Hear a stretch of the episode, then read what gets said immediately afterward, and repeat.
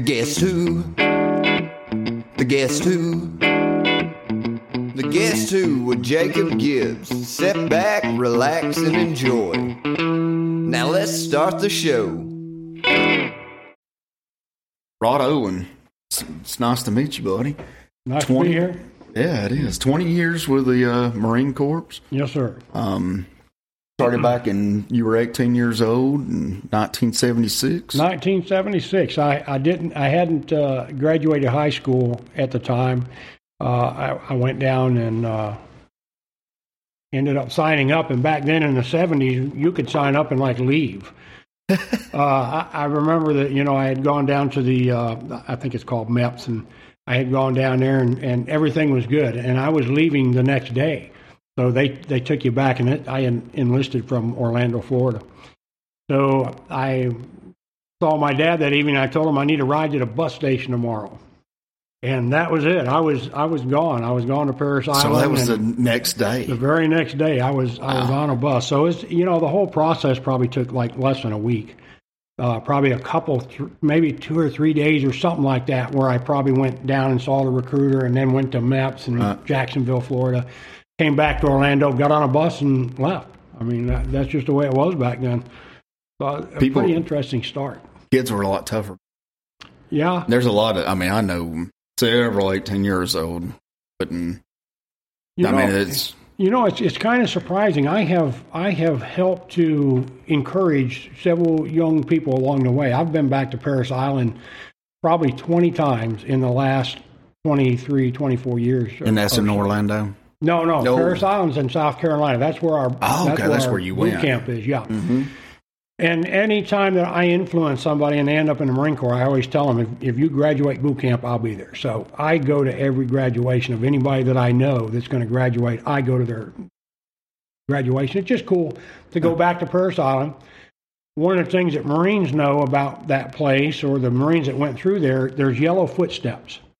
Really? Yeah, there's yellow footsteps on the asphalt, and when you get to Parris Island, you're generally on a bus. I my story was a little different. I'm, I wasn't on the bus. You you may have seen commercials where the bus pulls up and this GI runs on and he's just slobbering mad and he's yelling at them and the, the kids are tripping over themselves getting off the bus. They get out there and there's yellow footprints. They tell you to get on the footprints, get on the footprints. And uh, so it's always cool to go back there, even at this age, 65 years old, you know, and I go back and I stand on the footprints when I'm there. That's what we do. That's neat. Yeah. It is cool. It's, it's really So, cool. so they put those there, like there's, there's several footprints Oh, there, yeah. just to, yeah, there's a whole platoon's worth. There's like, Okay. uh, I don't know, probably 70 pairs of footprints footprints. And even if you go to the if you go to the museum, the Marine Corps Museum in Quantico, Virginia, uh, they have a little yellow footprint thing there in the museum. It's pretty cool. You know, it's just that means a, a lot to any Marine that's gone through Parris Island. Oh yeah. So you so like y'all get off the bus and first person goes up Oh, the first just- yellow. They just start and then- yelling at you, and everybody's scared to death. They don't. Nobody likes to admit it. You know, most kids when they get there in the first place, it's a lot of street tough kids. You know, Oh, yeah, tough sure. kids. They're- You, you generally end up with a lot of kids that are from questionable backgrounds or rough backgrounds. I Right, guess I yeah. should say. You know, so you think you're you think you're a badass when you get there. Till those DIs start yelling at you and stuff, I, it scares the hell out of you. And I, you know, a lot of people still, a lot of people will say they weren't scared by him, but yeah, they were. They were. Yeah. Yes, they were. I remember watching Gomer Pyle, man. Yeah. Sergeant Carter. Yeah, Sergeant Carter, he didn't take no bull, man. No, that's uh, Sergeant Carter was a, a good beginning. If you ever saw the movie Full Metal Jacket, Somebody said that today. I can't remember the the Gunny's uh, Gunny. Uh, that was where they were. Uh, it was a helicopter pilot with the when they're like a gunner or something on there. Wasn't it the helicopter and the gunner too? no, there was that a scene of that. that was Black Hawk Down. Probably. Okay, okay, that might yeah, have it been probably Black was. Hawk Down. Uh, the movie that had the gunny in it that was really the closest to what you would what a real drill instructor would be would have been that movie full metal jacket. That di in that movie was the real deal. He actually was a marine staff sergeant. I believe he was uh, granted or, or given a, a honorary uh, promotion to gunnery sergeant which is i retired as a gunnery sergeant after 20 years. Okay, what is that exactly? Well, Like, you, you you- got your enlisted side and you got your officer side. So the officer side is all, uh, you know, mostly guys that have, that have gone through college, got college degrees and Right. stuff, then they join. Uh, the enlisted side is like me, just off the street, you know, I mean, just enlisted guys. And uh, you can go from E1, which is a private, up to E9, which is a sergeant major in the Marine Corps. And, uh, you know, you get promoted along the way. I had uh, 14 years in the Marine Corps when I got promoted to my last rank, Really? which was gunnery sergeant. I had 14 years in, and I retired as a gunny. Um, so you know, you just uh, it's just the way you advance through the ranks. Which And ones you like the best? You like being the The kinda- gunnery sergeant definitely You the, did? the best. Yeah. You know, I mean, by then you know what you're doing. Uh, the Marines that are working for you have expectations. You know, you're supposed to know what you're doing. You're the guy that Right. answers all the questions. So you answer all the questions and you provide a um, a communication between the enlisted folks and the officers.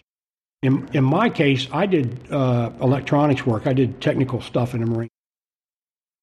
Uh, the first four years was different. We, we, I have that on my notes. We talked Yeah. about me being a ceremonial Marine. Yeah, But yeah. 16 years of my career was spent doing technical stuff.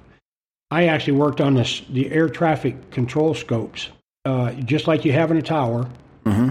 But this is tactical stuff where you got to, you know, you, you have to have air traffic control for aircraft over combat zones too. I mean, you know, so you you can direct uh, uh, ground fire or, or aircraft support for ground troops. You have to have air traffic control in those areas too. So I worked on those systems that provided the air traffic control scopes and the, and the air search radars and stuff like that. So it was really technical. And even if I ever would have been in combat, which I was, I never went to combat in 20 years.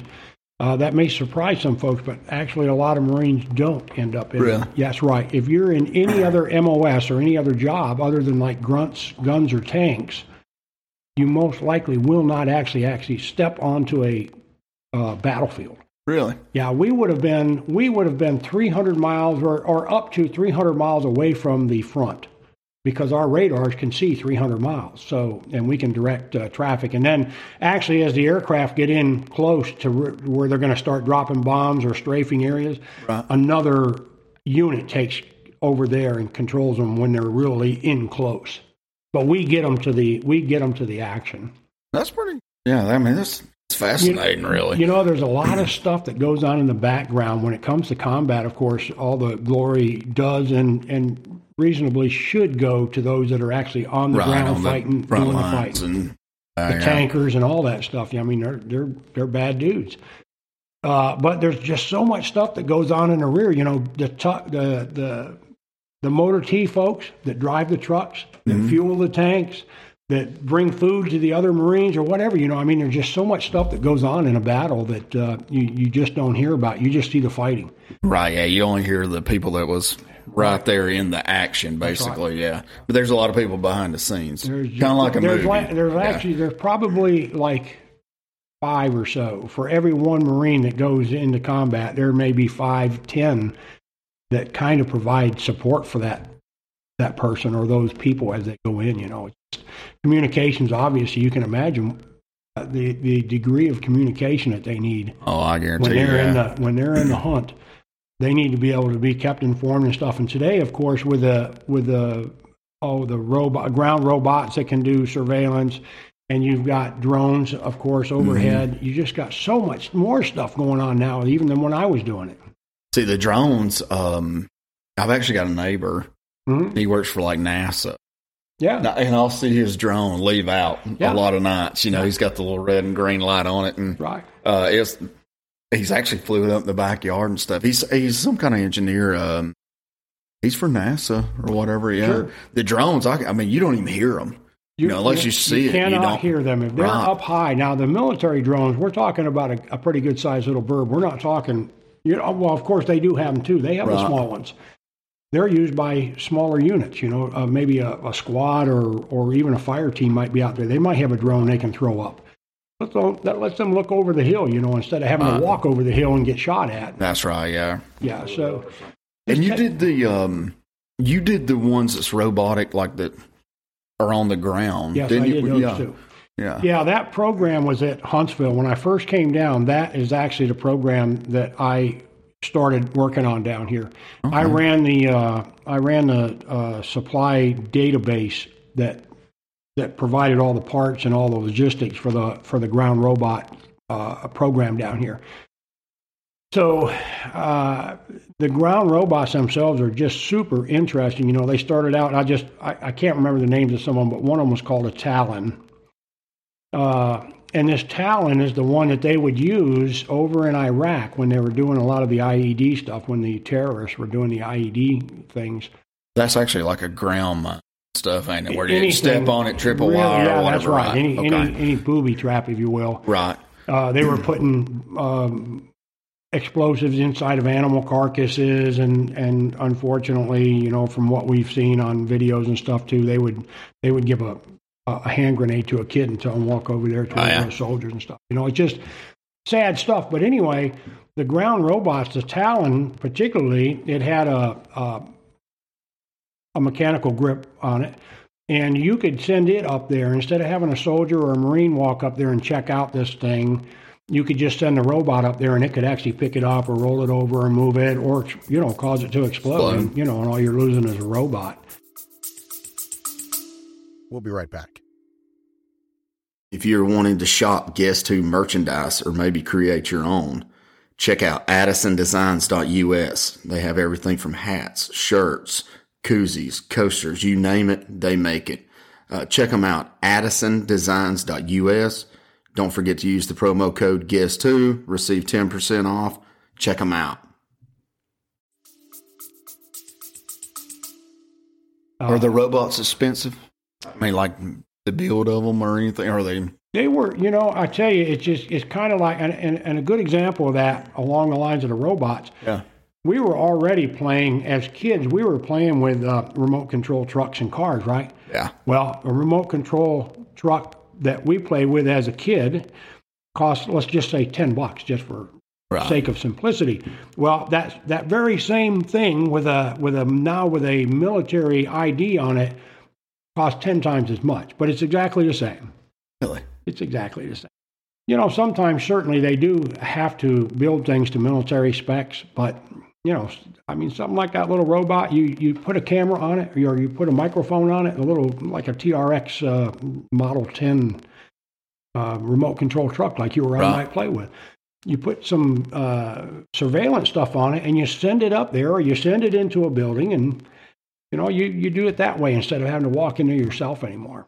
So do they ever? So like, let's just say you're going up some road or Afghanistan.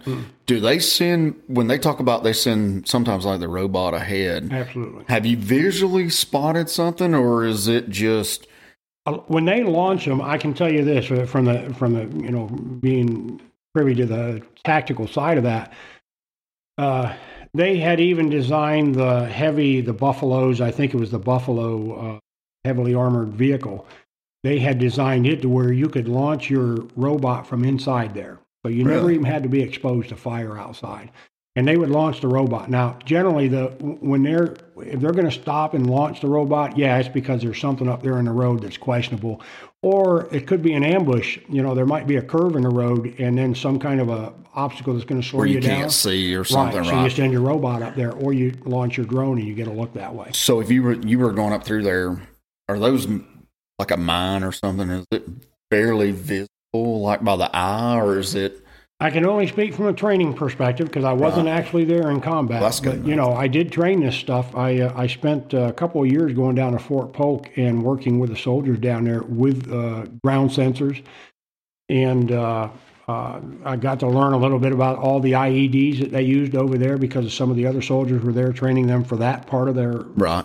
getting ready, getting getting them ready for their mission over in Afghanistan.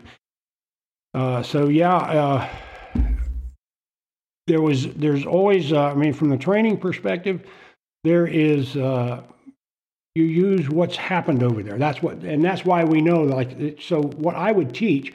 I didn't history. necessarily that's right. I didn't necessarily have to be on the ground myself, Right. but somebody brought back all that data, all that knowledge and they gave it to us as instructors, and then we would go out and teach that to the soldiers in turn. So this is what you got to be aware of. You know, when you if you see a, a dead cow laying in the road, yeah, it's probably not a dead cow. It's not just a dead cow, but it's probably you know it may be booby trapped. So there's just all kinds of knowledge that filters back to the rear, and then folks like myself are lucky enough. So to y'all y'all kind of try to learn like identify those Absolutely. things like the animal carcasses. it's it's important because you're the one that's arming these kids in this in, in each little facet you know i did ground sensors and i did ground robots and then someone else would come in and teach them how to use the drone and all that stuff so you don't want to send any kids over there uh, that don't have the best knowledge you can give them yeah it's a it's a responsibility So y'all studied like all the. So I mean, you studied basically like what Iraq uses, Right. bombs, and kind of where they place them, Yeah. and that kind of stuff. Then, when whenever you were, um, we were. I was thinking about this earlier. Whenever I saw that you'd been in Korea, Mhm. you've been in Korea.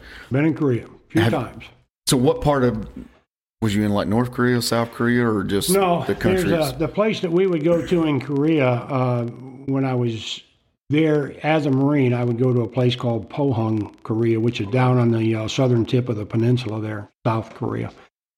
Um, I, I also ventured back to Korea probably four or five times, uh, traveling with another uh, retiree. He was a retired Army Sergeant Major and we would go back to Korea. Now, when I went back to Korea as an Army contractor, I was working on uh, Patriot missile systems.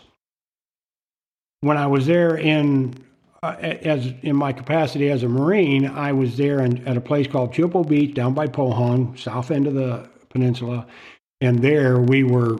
You know, I mean, we were doing combined arms exercises that would have cultivate or uh, ultimately ended up being the, how you would fight a war over there. War started in Korea.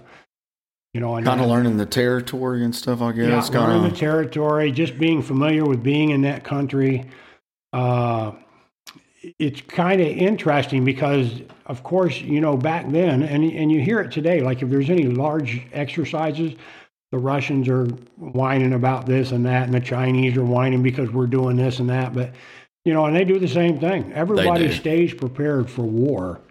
Uh, so you know that's that's what you do when you're when you're in the military at a peacetime. You're always training to be in war. Right, yeah. So you, you so like South Korea, they're like, hey, you can come learn, basically, because we know you have our back.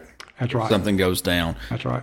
I saw a um, I saw a video the other day. It was really disturbing. Um, talking about North Korea. Mm. Um, there was actually three men and a lady with her small child, and reckon if you try to flee the country from try to flee North Korea, Yeah. you can. Not only did they give the three men made it through, and they just took off running, whatever. But the lady and the baby both got ninety nine years plus in prison. Yeah, I mean, we we really need to be like, super proud of the. I, You I'll know, I mean, you, it's, we're we're fortunate. We wasn't born in that. You know, what I mean, like Yeah. it, you know, absolutely. Let, let me share something that you know. You, this is something you you cannot get from videos. You cannot get it from watching TV. You can watch the news on TV and you can see things like you just saw, but you cannot get the gist of life over there until you actually see these how these folks live. Uh, when we think of poor in this country, we still have cell phones. We have something Oh, yeah. to eat. Most of us have a place to go to sleep at night that's somewhat safe, maybe not completely. We don't know what poor is. When you go to these other countries, when you go to Korea or the Philippines, or uh, if you go down inside of Mexico, even, when you go to these other countries, you see poor. You see people, whole families living uh, in, down in Mexico. I've seen fa- a family living in a ditch with a with a piece of tin over the top of this ditch. That's their home. Uh, Korea, people are just. I mean, they're just out there surviving, and that is poor. Uh, it's you know, terrible. it's really an eye opener. You don't get to you don't get to know these things unless you actually get to participate in those cultures. Well, I guarantee you. That's what uh, with the Russian Ukraine war, you know, seeing basically what if let's just say Russia pulls out, I mean, it'd basically be like Germany when Really would. when Hitler came out. You know, it's like you have a you have your country is torn up. You know, I mean that's what um, I watched a show a while back. It was um, after Adolf Hitler, um, and it was showing like the country stuff. There was like hundreds of thousands of kids that didn't know where their parents were. Sure. You know, and, and yeah, I mean it was it's an eye opener. I mean it really is. Think back to our Civil War. You know, imagine imagine all those children. They used to put children on trains and just send those trains across country, trying to find anybody that would take care take of the those kids, yeah. I mean, you got to think it, you're living shit basically. If you if you're willing to put your kids on something, That's right. knowing that you're a good parent or whatever, right? Yep. Just hoping, you know, a prayer that That's right. they will find somebody that would take them. I remember seeing in and then that documentary or whatever, there was like a couple places where people would um they would go and there was just like pictures of kids like all over the wall Yeah. and they were actually trying to find their kids. And the men, you know, the men between like 18 and 40 or so, I mean, they were almost non-existent Right. anymore. You know, and I'm I I know Ukraine's probably not the greatest country in the world, but I don't think we should sit back and let Russia or do. Do you? I mean, kind of what's your opinion? You know, it's. I don't. I, I, I don't want to see us get involved. Uh, personally, I do not want to see us get involved as far as putting troops on the ground. Though. Right? Yeah. No. I, I certainly think that we should support them. Uh, I don't know for a fact their status with NATO. Right. Yeah. That should come into play. Did they have the opportunity to join NATO and they chose not to? We're still supporting them, even if they didn't. But, you know, that's part of that game, too. You know, if you want to be part of this alliance, if you want us to help you, be part of the alliance. Right. So, you know, I, I don't believe that we should put troops on the ground, my, my own personal opinion. See, I don't like that either. I don't like that. But support, you know, Well, and- because we always give it back, and I'm, I'm sorry. That's just a that's just a fact. We've had we've gone and fought these wars for other folks, and and I get it. We're the United States of America, and I'm proud of it. I am too. But uh, I hate putting our troops on the ground, and then we, we go over there and like in Vietnam, fifty thousand lives, fifty thousand lives, and we gave it all back. We just walked out. What was the whole purpose in the first place? Right. We shouldn't have been there. If we weren't going to go fight a war and win a war, we shouldn't have been there. We need to finish. Yeah. In other words, we need to if you're going to go in there, you got to. I just hate that we, so many young American lives get Yeah. get wasted and stuff. over really something that's not our fight, Right. but it's just hard to sit back and watch, you know? You know I mean- the the Russians have been to Afghanistan, got their tails kicked, and went home. The French were in Vietnam before we ever went in there, got their tails kicked, and went home. Then we turn right around and do the same doggone thing. Yeah. We go in there and we get our tails kicked and home. And, and people don't like to admit that we, we have, you know, somewhat lost battles or wars, but Vietnam was not a winning endeavor. No. Afghanistan was not a winning endeavor. So call it what it is. Yeah, see, Russia too, you know, growing up, people would always say, man, if Russia, if Russia, if Russia, but seeing their plan for Ukraine, Yeah. I mean, it's almost like, I mean, there was, you know, people taking pictures with missiles out that didn't blow up in the middle of the streets. And, Right. you know, I think one, um, I might have heard it on Leland Live. I don't know if you listen to Leland Live. Um, some Russian guy, he threw like 15 grenades and none of them went off. And he finally had to surrender. But uh, supposedly they bought this stuff like back in the early 70s from Pakistan or, you know, it's like Well, you know, tanks were running out of fuel.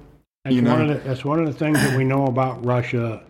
Uh, it- during my period of, of, of service, anyway, from the 70s to the 90s, the Cold War kind of thing, you know, there was always this fear factor between us and Russia uh, as as to who had the most missiles and all that stuff. Right. Yeah. Well, nearing the end of the Cold War, we knew then that even though Russia had a lot of tanks and they had a lot of submarines and they had a lot of airplanes, very, I mean, the, the, it was a small percentage that would have ever functioned. Right. Yeah. they didn't have repair parts. so outdated. Yeah, it was outdated, and uh, you know that's the kind of that's the kind of uh, knowledge that ended that Cold War. They they just couldn't keep up financially. No. Now we're not in such great shape. No. Uh, that's what with China too. You know, Yeah.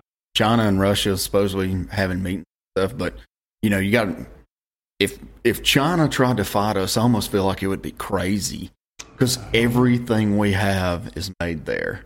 You know, I mean, it would. We cut them off, it would. It's certainly something that you, every good concerned American should be thinking about that stuff every time. You know, when we say, "Ah, so what if it's made in China?" Uh, and it's not just us; it's it's our it's our leadership. They're the ones that have to stop that trade. Right. Yeah. You know, and you're right. It, it should be a scary spot uh, prospect that how are we going to get through those first few months or maybe even the first couple of years of, of life because we depend on China for We do. almost I everything. mean, almost everything. I guarantee you, everything on this table is China. steel, it's got steel parts mills or- need to be brought back up to speed again because, you know, during the Right. Yeah. We need to put our people back to work. during Yeah. Trump's uh, period, we had uh, he was putting everybody back to work, Mm-hmm. Americans back to work. Now we're right back to being totally dependent on everything, uh, energy, parts, pieces. Uh, We'll be right back. Alabama Horseshoe Pitchers Association is currently accepting new members and looking for participants. If you think that's something you might would be interested in, check them out via Facebook or website. Just type in that search engine Alabama Horseshoe Pitchers Association. You can find all your rules and regulations there. Maybe you're just starting out, maybe you've been playing a long time. It's all handicapped, so you're not going to have a newcomer playing against a veteran. So everything's matched up to where everything is fair. That's a great group of guys over there. If you're into horseshoes and you want to be yelling ringer, go check it out.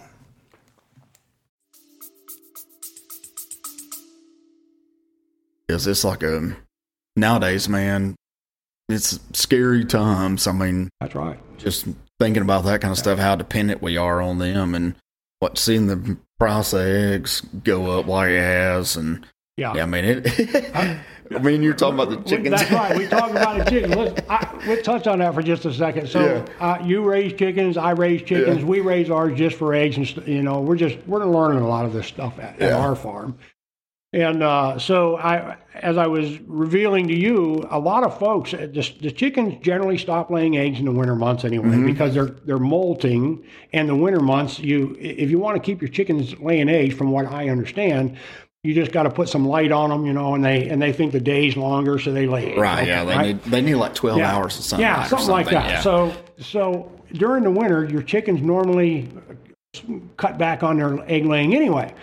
So, but online, of course, because we're we're so doggone enthralled by everything, everything that's online. um, search away. online, there is a uh, conspiracy theory that's going on. It's beginning to dwindle now, but everybody was thinking it's because of Purina Chow, or, uh, Purina uh, animal feed. Right, the chicken food. Yeah, Purina's also involved somehow in the selling side of the eggs, you know, at the supermarket. So, so now we have a new conspiracy theory that says Purina purposely is messing up the, the, the chicken feed so that we have to go buy eggs, and the eggs are now what five six bucks. Oh yeah, they're they're uh, expensive. Yeah. Yeah, So I mean, it's just interesting that those kind of things. I find it funny. I do too. Will you man. ever know the truth? No, you'll No, never know. you'll never truth. know. Could they do it? Absolutely, they could. Oh yeah, they could in a heartbeat if they Yeah. wanted to. Yeah, We already went through the thing with the dog food too. If you Yeah, the dog recall. food is a just shortage. a couple years ago.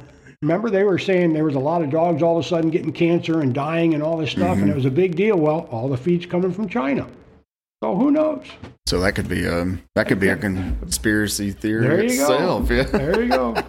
the dog food stuff. I'm, you know, I really don't understand how you get a shortage of dog food. well, just think about the toilet paper back. you know. oh my God, we're we're about ready to fist fight over toilet paper just five years ago. So Working for the railroad, man, I've, I've learned to use the woods, and there you go. which I've been going from there five years now. But yeah, I think if things keep going the way they're going right now, a lot of people are going to learn to use the woods. Oh yeah, that's right.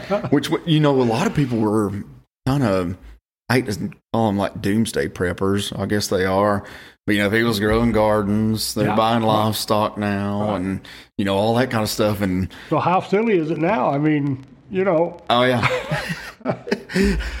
meat got high. You know, meat was Yeah. outrageous. You Well, know, it's it was- still it's still pretty bad. Yeah. You know, and and I tell you, it- just the other day we were watching some videos online, yeah, and uh, we were watching a, a video about foods that are not allowed to be sold in Europe and other countries, but they're okay to sell here in our country. You know, when do we get tired of, of eating all this crap that they give us in our food? You know, that, Yeah. and a lot of times when you find out, you know, the fluoride in toothpaste, and there's there's several examples of how they have found ways of using up byproducts.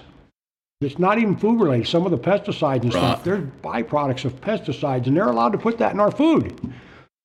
Well, you know, yeah, I've always heard processed stuff too, like the stuff. If you can get it in a can and it's not a soup or something, it's got meat in it and it can last seven Yeah, no years kidding. or whatever. Yeah. It's like, yeah, there's something major. Uh, another thing that's on shortage too that really blew my mind: saltine crackers. how about that? Crazy. Even the off-brand, Dollar General brand, Yeah. Walmart brand. Don't you, the- isn't it amusing to you? It's amusing to me. Whenever something's coming up, like if they say bad weather's coming, you know, tornadoes are coming, Oh, yeah. whatever it is up here in our area, tornadoes usually, unfortunately for us. Down in Florida, it's, it's hurricanes. Uh, Mm-hmm. Out west, it's I don't know what it is out there. But anyway, you know, it's it's always funny because people run to the store and buy milk and bread, and you know, what what good's that going to do you when the power's out? oh yeah, A sandwich, okay, I get that, but you got to have a refrigerator to keep your bologna cold. right, yeah, know? yeah. Unless it's the winter months, it's you're in trouble. Which in Florida, it doesn't really Yeah, no matter. you're in trouble no matter what. That's yeah. right. But um, okay, you was talking about you was talking about like the White House ceremony. Yeah. Um, talk about that a little bit. I think that's interesting. That was my beginning in the Marine Corps. I uh, I arrived at Parris Island in April of 1976, and I I recall the drill instructors referring to referring to me as a Yankee White. Never knew what they were talking about, and you certainly didn't ask them. I just remember being referred to as a Yankee White. Well, later on, I found out that a Yankee White is somebody that is uh, predis- uh, predisposed or um, slated to go to the White House or to go to Camp David.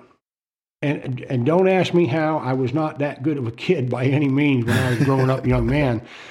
Uh, but somehow I ended up in boot camp. I was identified as a Yankee White, which is somebody that's going to get a, a uh, top secret clearance to work with a like the president or maybe at the Pentagon. So they were actually selecting you like pretty high. Uh, then. yeah. before I ever even knew anything about it. Um, and and you really don't know about that process. Even when I got to Marine Barracks Eighth and I, which is uh, that's the headquarters for the Marine Corps. I mean, that's the headquarters, and that's also where if you've ever seen a silent drill team, the Marine Corps silent, silent drill team on TV, that the ones that flip the rifles and Oh yeah, all yeah, that stuff. yeah.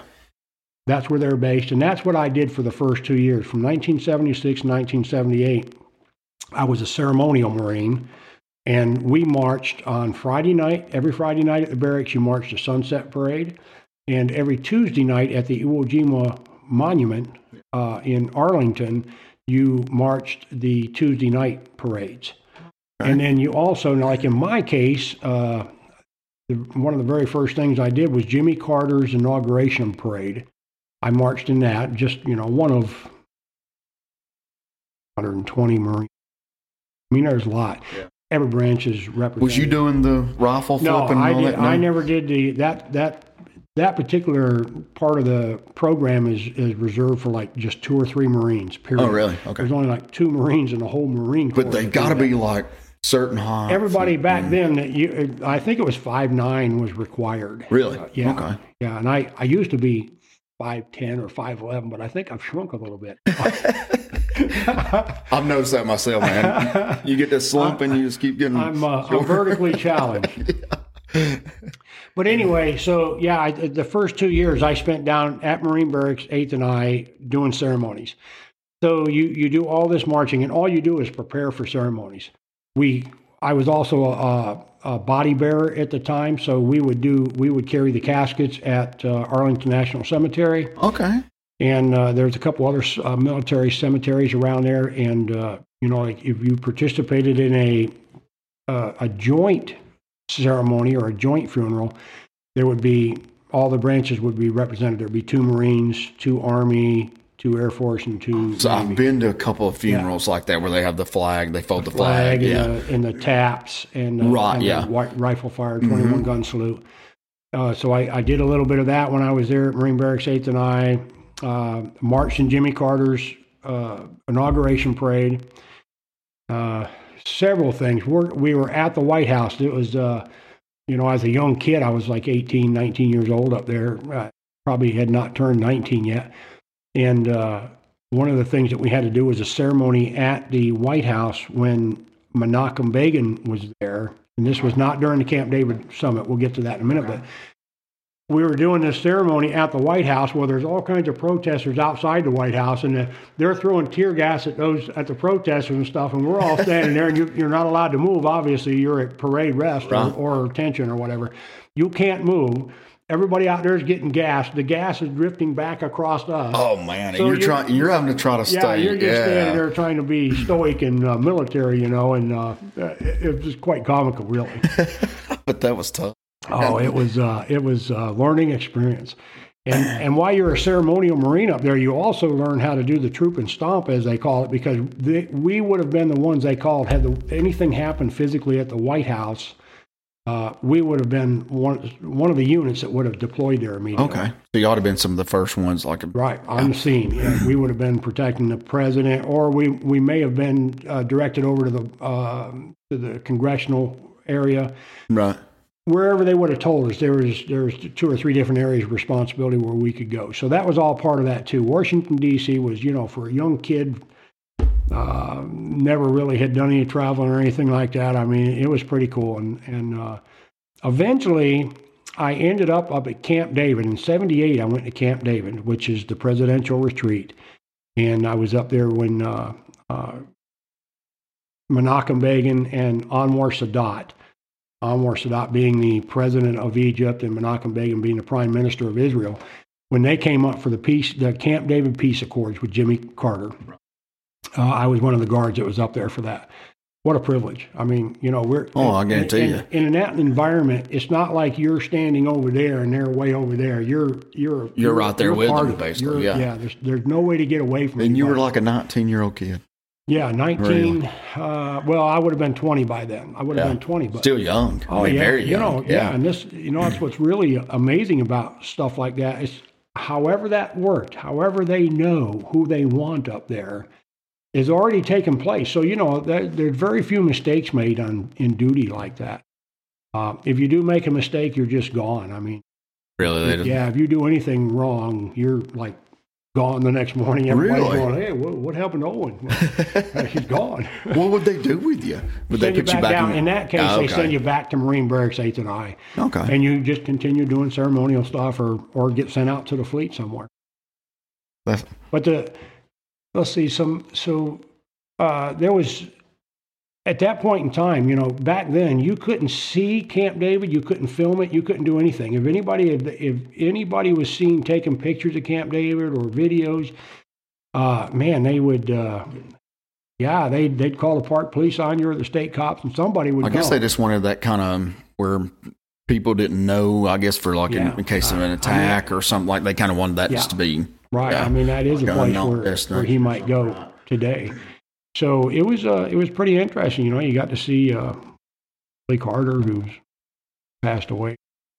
Uh, Billy Carter would come up there occasionally, and you would see senators and congressmen and stuff like that. You know, and then you know you just kind of you just do what you do. I mean, we're there to guard that that facility and those people. So you do what you do, they do what they do, and, and everybody gets along, and pretty cool. That's neat, man. Yeah, I mean, that is. That's really. There's. That's one thing with the military people. The things y'all get to see and the people Oh, yeah. you get to meet, you know, and things like that. I mean, you should. You know what I mean? I mean, like you're you're gonna fight for the country. I think you should. I think presidents should make it like a trip all the time. They're around one of these bases or whatever to stop in. Isn't it interesting that such young people get to do what they do in the military? I mean, Right. tank commanders, uh, you know, a 20 year old tank commander. Or, yeah, I mean, it's just incredible. Uh, a 20 year old will take a, a squad of Marines out, 12 Marines, 13 Marines will, 12 Marines will go out into the field under the direction of a 20 year old. I mean, it's incredible. Makes a man out of you quick. It sure does. Guarantee you. Sure Yeah, does. that is. That's cool. Yeah. It really is. Um, talking about you were in Arizona, Yeah. stayed in Arizona a while. So after my How was that? I mean, I just I've I've been to Arizona one time. Yeah. I uh, I remember flying out west for the first time. I was actually on my way to Camp Pendleton, California, and I remember flying out west, and I was looking out the window of this airplane, and uh, things just start to fade to a ugly brown after you pass over the like the Mississippi River, right? So I'm flying out there, and I'm thinking, wow, this is this is this is different. You know, and you get out there in those in those areas, Arizona and uh, California, and I happen to be in the Mojave Desert the whole just about the whole time. I was in desert areas, Yuma, Arizona, and in uh, Camp Pendleton, California, and 29 Palms, California. Uh, just incredible to get out there in the first place. And so this was after a short stint. I, I had, you know, done my thing with uh, Marine Barracks 8th and I and Camp David. Then I got out of the Marine Corps for just a little while.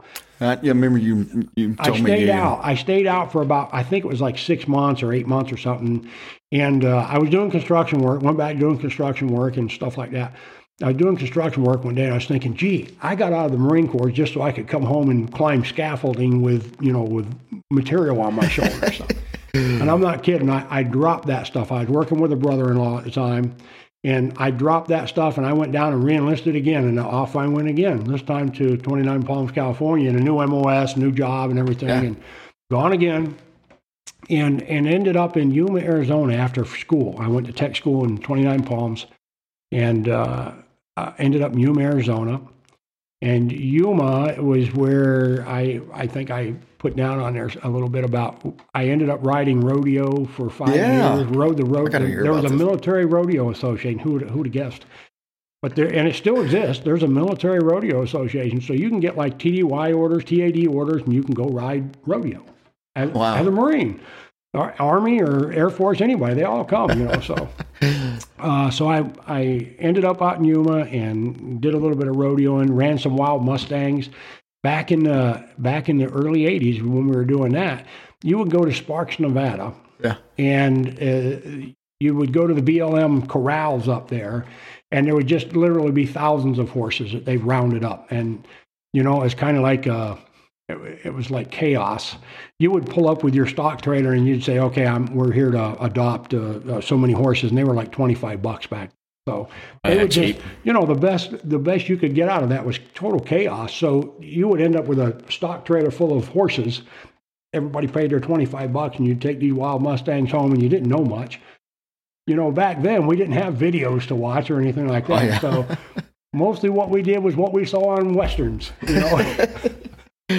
So you're like, ah, we, Yeah, can- we yeah. can get these horses and tra- uh, break them, and yeah, yeah, and really that's what it was. I mean, it was it was uh it was comical sometimes what we would get ourselves into with these Mustangs.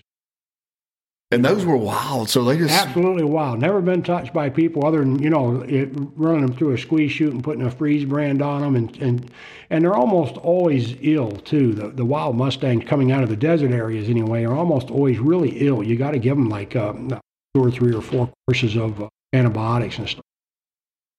So it's, it's such a learning uh, experience to be around wild mustangs, and then couple that with a bunch of Marines that get out there and drink some beer and, and think they're cowboys and you we'll can just saddle this thing up. Oh yeah, fire it up here, hold my beer. hold my beer, watch this. That's the only broke bone I ever have is on a bull. Yeah, Yes, and that ended my career. I did that for five years. I rode bulls for five years. I had a, I still have a good friend, uh, David Nichols. He was uh, one of the Marines I was with, and he was a bull rider also. And he just kept right on riding. I was, uh, I had probably quit around the age of thirty. Probably one of my last bulls, and uh, David ended up being a roommate of mine later on. In uh, as we were getting really ready, you know, closer to retiring and stuff. And David, being a roommate, he was telling me he was riding bulls down at this ranch, and I can't remember where it's at. It's down by Palm Springs somewhere, but he was riding jackpot bulls. Well, gosh, that sounds like fun. And I think I was about 36 years old when I got on my last bull. And it was funny because we went down to this ranch and I bought a whole new bag of equipment. I didn't have any bull riding equipment anymore. So I bought a whole new bag of equipment. We go down to this, this ranch. My, my wife's with me. And uh, we get down there and they've got one bull. He's off in this little round chute by himself, or a little round pen by himself. And if, if anybody walks within his sight, he just starts throwing his horns and bellowing. And, and I told my wife, I said, I guarantee you, I haven't been on a bull in five years. I guarantee you, they're going to roll him up there and call my name. And you bet they did. and it was everything I could do not to get on that bull. I did not want to get on that bull. I'm telling you. You like the thought of You it, know, but not the real. yeah, by the time you're 36 years old, you're starting to think you're you're a little mortal. Oh, yeah. You know, you're not quite you're not quite so indestructible. And sure enough, they rolled him up there, and I did get on him. We put a rope on him. David obviously helped me get the rope on the bull and stuff, you know. And I'll bet you I didn't last two seconds. They opened that gate, and I I probably let go. You beat you beat my longest record. I'm telling you. I did I did okay when I was a young guy and I was doing I did okay at staying Yeah. on the bulls, but man oh man, I'm telling you that last bull, I'll bet you I let go as soon as they opened that gate. If you lasted two seconds, that was longer than me on a bull. I can tell you that right now. it hurts some. Yeah, my brother, he always kids about. He'd say, hmm. "Here comes Jacob Gill." My gosh, that was bad. You know, whenever they opened the gate up, that was always like a running joke with him. Yep. You know. And uh, one time I rode one, I think it was in Hayden, but it was like an oversized rope and steer. It wasn't a bull. Yeah. And uh, I'll never forget. I rode that thing almost to the buzzer. Back then, well, in the little britches or whatever, the uh, it wasn't little britches. It's like the junior high. Yeah. You only ride it for six seconds. Yeah. But it was it was so funny because I got through It's a long all. six seconds. It is. It's very long. Yeah, and uh, it was so funny because my face was really dusty, and you could see where I'd been crying. You Yeah. know, my cry lines or Yeah, whatever. and Adam never let me live that day. There was a there was a ranch when we, we rode out of Yuma. Uh, we had a, a military rodeo team, if you will, out of Yuma, and we would go ride these different rodeos. And we would always go to this ranch called the Skyline Ranch in Phoenix, Arizona. So we Okay, would- I've been to Phoenix. That's you? where I've been. Okay, cool. Yeah, yeah. The big toaster. the- the yeah, stadium. that's right. That's yeah. right. Surrounded by the mountains and stuff. Yeah. Yeah, it's it, man, it's it's brutal in there. But we would go over there. I think it was on Wednesday nights. It was called a Jackpot Rodeo, and it was up at the Skyline Ranch. And I, I think it might still exist today, but I don't think it's a rodeo ranch anymore. But we would go up there and we would ride bulls up there, and they had for the longest time. I I got underneath uh, a Scottish Highlander bull. Got huge horns on them, Oh, big wow. horns, shaggy animals. They look like prehistoric beasts. I think I know what you're talking about. They're actually. pretty short. Yeah. They're not Yeah, big yeah. bulls. They're short, but they're huge. My wife's wants something like that in a Oh, yeah. real miniature version. Yeah, there you go. Yeah, I know But a exactly. bigger version of it. Yes. Uh, I- they had a picture of me hanging behind where you paid for your, your jackpot that night on Wednesday nights. They had a picture of me hanging up there. I got under him. I, I- how I got out from underneath that bull without broken bones or, or you know, I mean, hurt. Because there was a picture hanging there at the where you would pay, and it was like an arm sticking out this side with a horn, and maybe a, a cowboy boot sticking out over here, and it's just a big dust cloud with his head in the dust. Right, that was me getting just demolished underneath there. But I, I got out of there without being, you know, Without hurt, being hurt. Seriously, I was sore the next day, but it was just amazing. They had that picture hanging there for a long time. People don't understand the Oh. strength of those animals. It's incredible. It really is. I It's mean, incredible. And I've tried a couple of horses too. You know, I tried a saddle bronc and I tried a bareback. Uh, you know, if somebody turned one out or something, I'd say, yeah, I'll take him.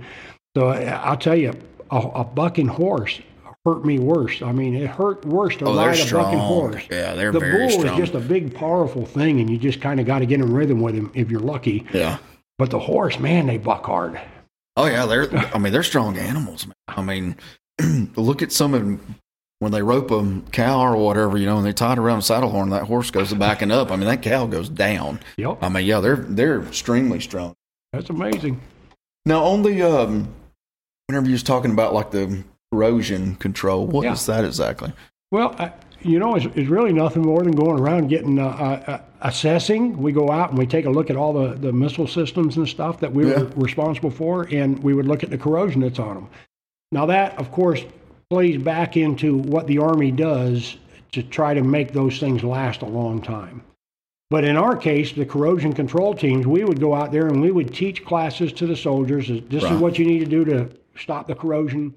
This is what you need to do to. Is that like rust and yeah, that's all. Just rust. pretty much? I mean, okay. Yeah, yeah, I've yeah. got bullets in my safe now that's got You bet. yeah. And you know, They like turn in, green, in areas like Korea and over in the Middle East, even you wouldn't think the Middle East. You would think it would be dead dry over there in the desert areas. Nah, that it's it's also very corrosive. So in Korea and Japan and Okinawa and all those places that we would go to, Guam, um, the corrosion is caused by the saltwater environment, and then Right, over in the Yakima. arid areas, it's it's it's uh, more more so caused by uh, uh, sand and, and and those kind of elements.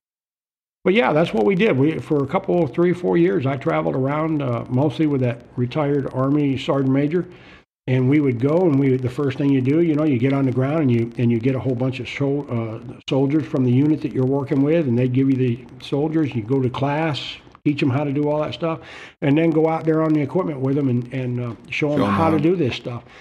What do you do? Are you are you like basically like putting like an oil or something on it, or are you just kind of basically just No, you actually you actually get out there with grinders and, and stuff, and you and you, you you actually remove all the corrosion. Whatever the corrosion is, you remove it, and then you actually prime it and paint it again, and paint it back to its its uh, original.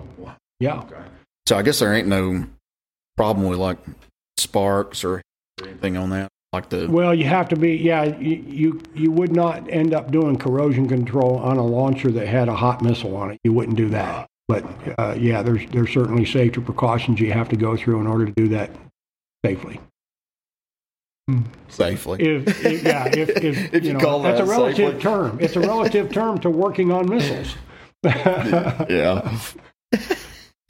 that's so funny though. Thinking about, I mean, that's small stuff you don't think about, like the corrosion. Because yeah. I have bullets in the safe that the end of it is turning green. That's right. No lie. I mean, and now I've got a uh, one of those like bars or whatever, the heat stick kind of in Yeah, there, whatever yeah. you know. And um, whenever you got out, me and you were talking about this beforehand with the COVID. Yeah, when you got out, they were you were in Orlando. Y'all were living in Orlando at the We- time, right? That's right. We we started in Orlando, and uh, I I got lucky and, and finished a bachelor's degree while we were down there. This was after the military. Of course, it was all. VA dollars that paid for that. Uh, and you know, and then we we ended up migrating up to Michigan, where I told you I, I was uh, working as a uh, the I did all the technical stuff for the small school system that I uh, went to as a kid. Okay. Pretty pretty exciting, actually. Oh yeah, I guarantee you. Get, And I- go back to your old stomping And I had grounds. already yeah. related to you that my old football coach was now the superintendent of the whole school system up there, which is which is cool. yeah, it is. It's cool. He hired me, and uh, and I did uh, computers, and I did all the work up there. And uh, and then we ended up. I'll tell you, we were we were getting a little disillusioned with Michigan because Michigan is a pretty heavy uh, union state, and uh, uh, you know, a pretty liberal, Right. Yeah. pretty liberal. I, and I'm sorry, I'm just not a liberal kind of person. No, I'm not. That's, Either. that's part of the reason we ended up in Cullman, Air- Alabama, is because, uh, That's what I was going to ask you too. How you ended? yes, sir, it's it's a it's a it's a journey to tell you the truth. Um, so we ended up we wanted to get out of Michigan, we knew that, and and then this op the opportunity when this ground robot program came up, I was working ground robots up there. Well, actually, I. I got hired on up there to do the ground robot program. They sent me down here to uh, Huntsville to do the training. The Arsenal. at the Right, arsenal and you know i drove on to the arsenal this was this was coupled with the fact that my daughter worked at the only grocery store in town a little small farm town and they told my daughter at the time in clinton michigan at the at the grocery store she could not say merry christmas to people this was this was like in 2008 Oh, my gosh.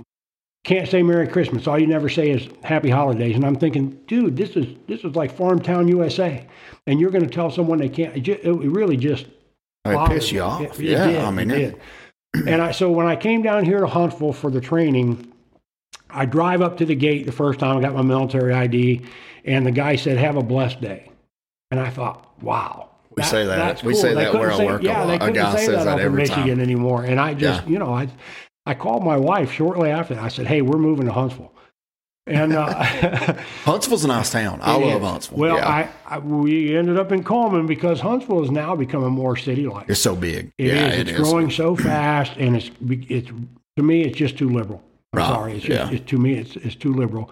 We ended up, you know, we did a little bit of research, and I and I also had previously told you that I, as I was retiring, you know, here we were debt free. I mean, we're where we strive to be, Right. and I'm thinking, what am I leaving behind? You know, and and and where am I leaving my family? And Huntsville really was becoming visibly liberal at the time. They were going through some things up there, and it's just stuff that I didn't want to deal with, and I I didn't want to leave my family in that environment. Right. So uh, I started looking around, you know, and, and Cullman is uh, is uh, recognized as a as a good conservative, hardworking. It is. American- Cullman's growing a lot too, but yeah, Yeah, it is, I love Cullman. and, and it's going to change. But Cullman is, for now, Cullman is a good conservative area. Mm-hmm. Uh, a lot of hardworking, honest, God fearing folks down There here. really is. I mean, like I could, I could probably pull out my cell phone. I'm not the popular, and I could probably call fifty people, and I would get forty-five of them to answer their phone, and forty of them say they're going to come help me. Yeah, you know, if you I bet. if I had something, you know, You bet, and that's that's what we have found too. We live uh, uh, in between Berlin and Holly Pond, and that whole community right there. They call each other if there's a Oh, yeah. storm. They call each other, and they don't just call and ask if you. I mean, they're going to come help. right? Yeah, Uh, you know, and, and everybody out there though is so self sufficient. That's what. That's another thing that we just love about that. Everybody out there just man, they know how to take care of themselves. You you know these folks that you're living with now. If a, if anything happens to society that all of a sudden there is a shortage of food and whatever toilet paper, we'll all these get people yeah. know how to. They know how to deal with it. I mean, Right? Yeah. Yeah, it's, it's Cullman at one time, uh, it was like one of the top three places to live in Alabama, and I, I think it was actually it might have been ranked nationwide. I'm not sure. I, I do remember like they were saying like Cullman's one of the safest. You Yeah. know, it's one of the um, actually the the article was it's been three or four years ago that um, Cullman, Alabama was the best place to raise a child. how about that. Mm-hmm. Yeah, I I believe it too. It's, We're just uh, all simple. I mean, around here, everything's simple. Everybody knows everything about you. Yeah. I mean, stuff like that. There's, I, I learned, and you you used this term a little while ago when we were speaking before we started this podcast. You used the, the term "come apart," yeah, and uh, one of the ladies that, uh, matter of fact, our, our immediate neighbor, uh, she was telling me that she said her dog was having a come apart. I said, "Well, what?" she said he's having a come apart. we just love that stuff. I, I'm telling you, you know, I have. It's a it's a lot of fun. oh yeah. I say, I'll say stuff like ain't, reckon, and And what did that? aorta. Aorta go out there. Yeah, this one fella the other day, he was telling me about mom and them. I said, "What?" He Yeah. said, "Mom and them. I'm going to see mom and them." I said, "Mama and them? yeah, mom and them." We I we take it. like three words, we make one. that's Because I'll ask people, I'll be like, "How's your mom and them?" I mean, it just rolls right out, you know. And if you went to spell that, I mean, it would be like, "Whoa, wait a minute, is that nem n e m or?" I love it. It is. It's a small town. I mean, bet. Col- Cullman's grown, obviously, but I mean, I just, I don't know, travel the railroad and stuff and seeing a bunch of different cities Yeah, and sure. been to Indiana, which Indiana's not. I mean, most places I've been to is nice, and then I've been places where it's terrible, you know, and you're like, golly, I'm so glad I cannot wait to see the Cullman X, you Well, know, on my you. way home. You know, it's uh, to me, it's uh, you know, you, a lot of us today in our country, we pursue uh, an easy life. Mhm. W- I, I, for a lot of people, that's the American dream. You know, m- making however you do to make your money, but make sure that you get all your fun in there and your, your Right, vacations and all that stuff. I've kind of come full circle. You know, being down here in uh, Cullman and running that little farm there. We've got you know several animals and just a small farm, ten acres. But uh, it's a it's a real treat to be kind of full circle. I am enjoying doing the work right now. I'm enjoying doing physical work. You know, I, I work with, for your dad right now, and you know, I'm always out there picking up equipment or or whatever we're doing. I mean, this is this is what we're here for. I think. I mean, to work. You, you you you spend your whole life thinking, "Gosh, I can't wait to retire. Can't wait to retire."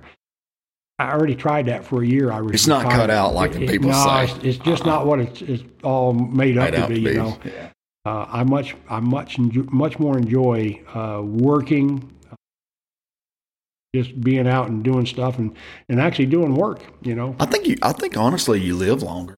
think I really you do. I do. You know, too. I know. I know a guy that's eighty years old that goes out every day. He replaces windows, doors, all that kind of stuff. You know, what I mean, and, and I, I really think if you're not doing something, you're sitting at home and Yeah. stuff. I think well, it's good to get out too. Like especially around here, almost every single job involves the community or being around different people. I mean, I you know, I, my dad he loves talk. I love talk. You know, And? I mean, podcast. that's right. Started the podcast. You know, I'm like, That's man. I just want to meet all kinds of different people. You You know, bet. and stuff. You can and do that's that right from right here in Columbus. Right. Yeah. I mean, I can. And uh, Cullman. I mean, Cullman's got a lot of different people. You know, has done right. great things and stuff. Yeah, it is. It's cool. Whenever you was talking about the um, COVID vaccine Oh, yeah. stuff, um, have you ever saw that died suddenly on on? Uh, have you ever Googled that or anything? Yeah. Yeah, it's scary. It is, you know, and, and my wife and I decided that we would not get the shot. Right. And ultimately, that led to me retiring in December of 21, maybe. Yeah, because at, that was at the time when all the government uh, entities up there, or all the uh, contractor entities up in Huntsville, was demanding that you get the shot if you wanted to continue to work. You know, the government was making that demand of them, to be fair. But uh, you know, I just I didn't feel like I wanted to be forced into getting the Doing shot because, as far as we knew then, and as far as we know today, it was experimental. They did not know everything they needed they to were- know about that thing. And uh, you know, we've had some friends that have lost uh, young family members. Uh, will we ever know was it because of the COVID shot or because of COVID, COVID itself? We'll itself. never know. But I am one person. I'm happy that I did not get the COVID See- shot. We went through COVID too. My wife and I both had the, the good strong stuff. I mean, it, it put us down for a month.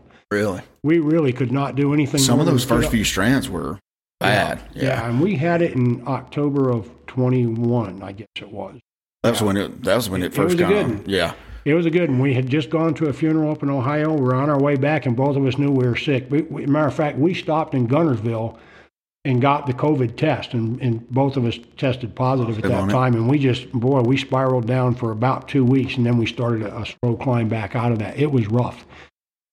Uh, but more more than I was worried about my my breath uh, getting short and all the stuff that goes along with the COVID, I was more worried with getting put in the hospital and getting put on one of those ventilators. Oh, I know. Yeah. You know, it, that uh, that COVID thing, it was real. Uh, we certainly had it, but I'm still glad that I did not get the shot. See, I ended up getting. I got the uh, Pfizer, and then they started coming out. Then I ended up googling the Yeah. died suddenly. Right. Yeah, um, you know, on that, that's pretty fascinating. I mean, it is and it's not, but it obviously something was causing right. deaths and stuff like right. all of a sudden. Um, All you know, they had problems. right, yeah, and they had the um, autopsy. They had like the autopsy people on there. They had um, the embalmers. You know, they had a bunch of scientists and all that kind of stuff. And you know, um, it was actually, you know, when when you die, you know, they cut your jugular. They you know pull it out with that pump.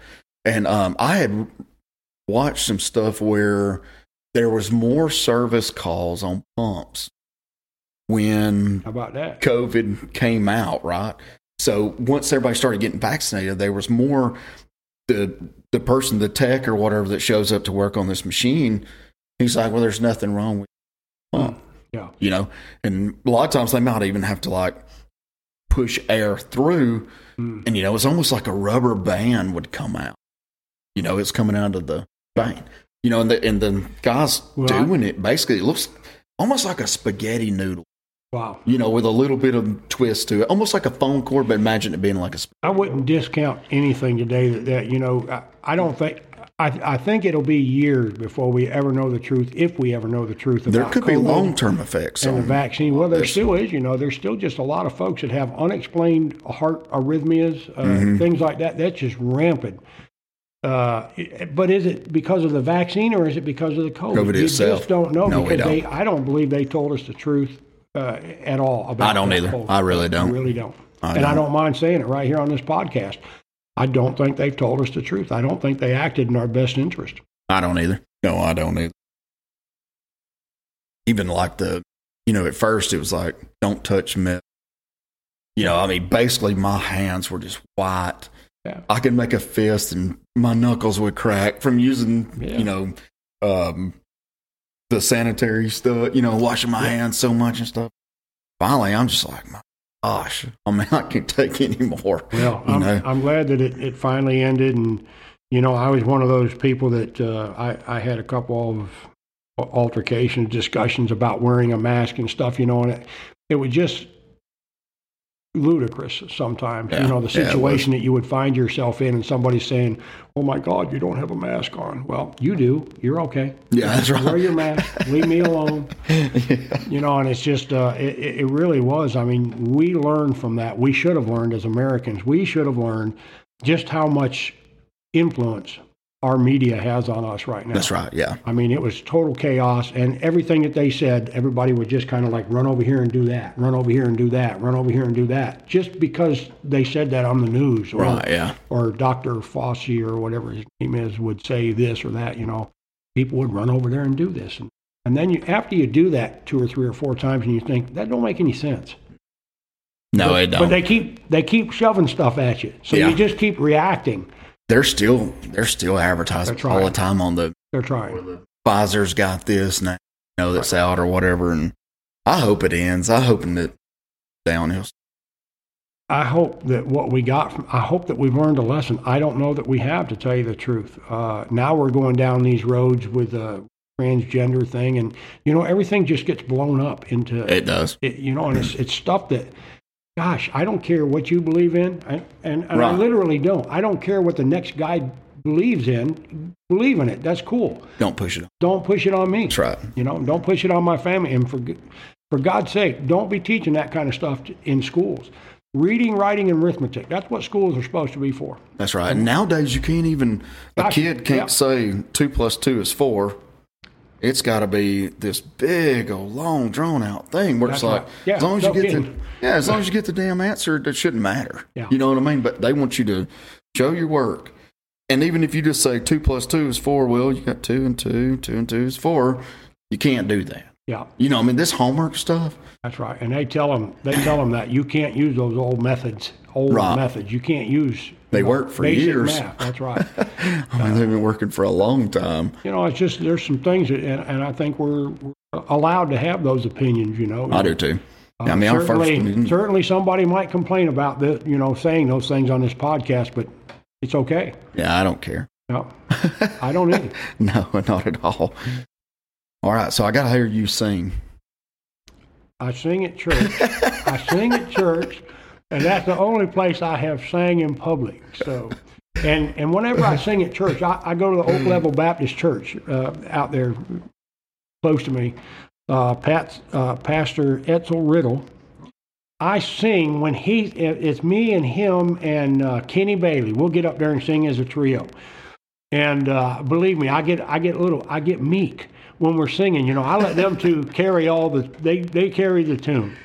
Uh, it's all about making a joyful noise. So Yeah. you know that's that's what I'm concerned with. That's what the good Lord says, right? It doesn't matter right. what it sounds like, as That's long as you're singing for me. Yeah, That's right. I'm I'm bad about it, man. I and where we go to church at, we still sing out the old hymn. We'll go to we'll go to another church sometimes. They're more upbeat, Yeah. you know, and stuff.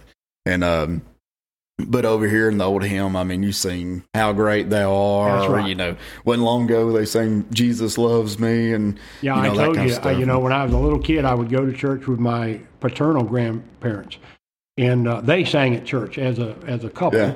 And sometimes they would have uh, they would have this fellow named Buck Smith would sing with them. They'd be a trio, and you could just see my grandfather get irritated with this Buck because he was such an enthusiastic singer.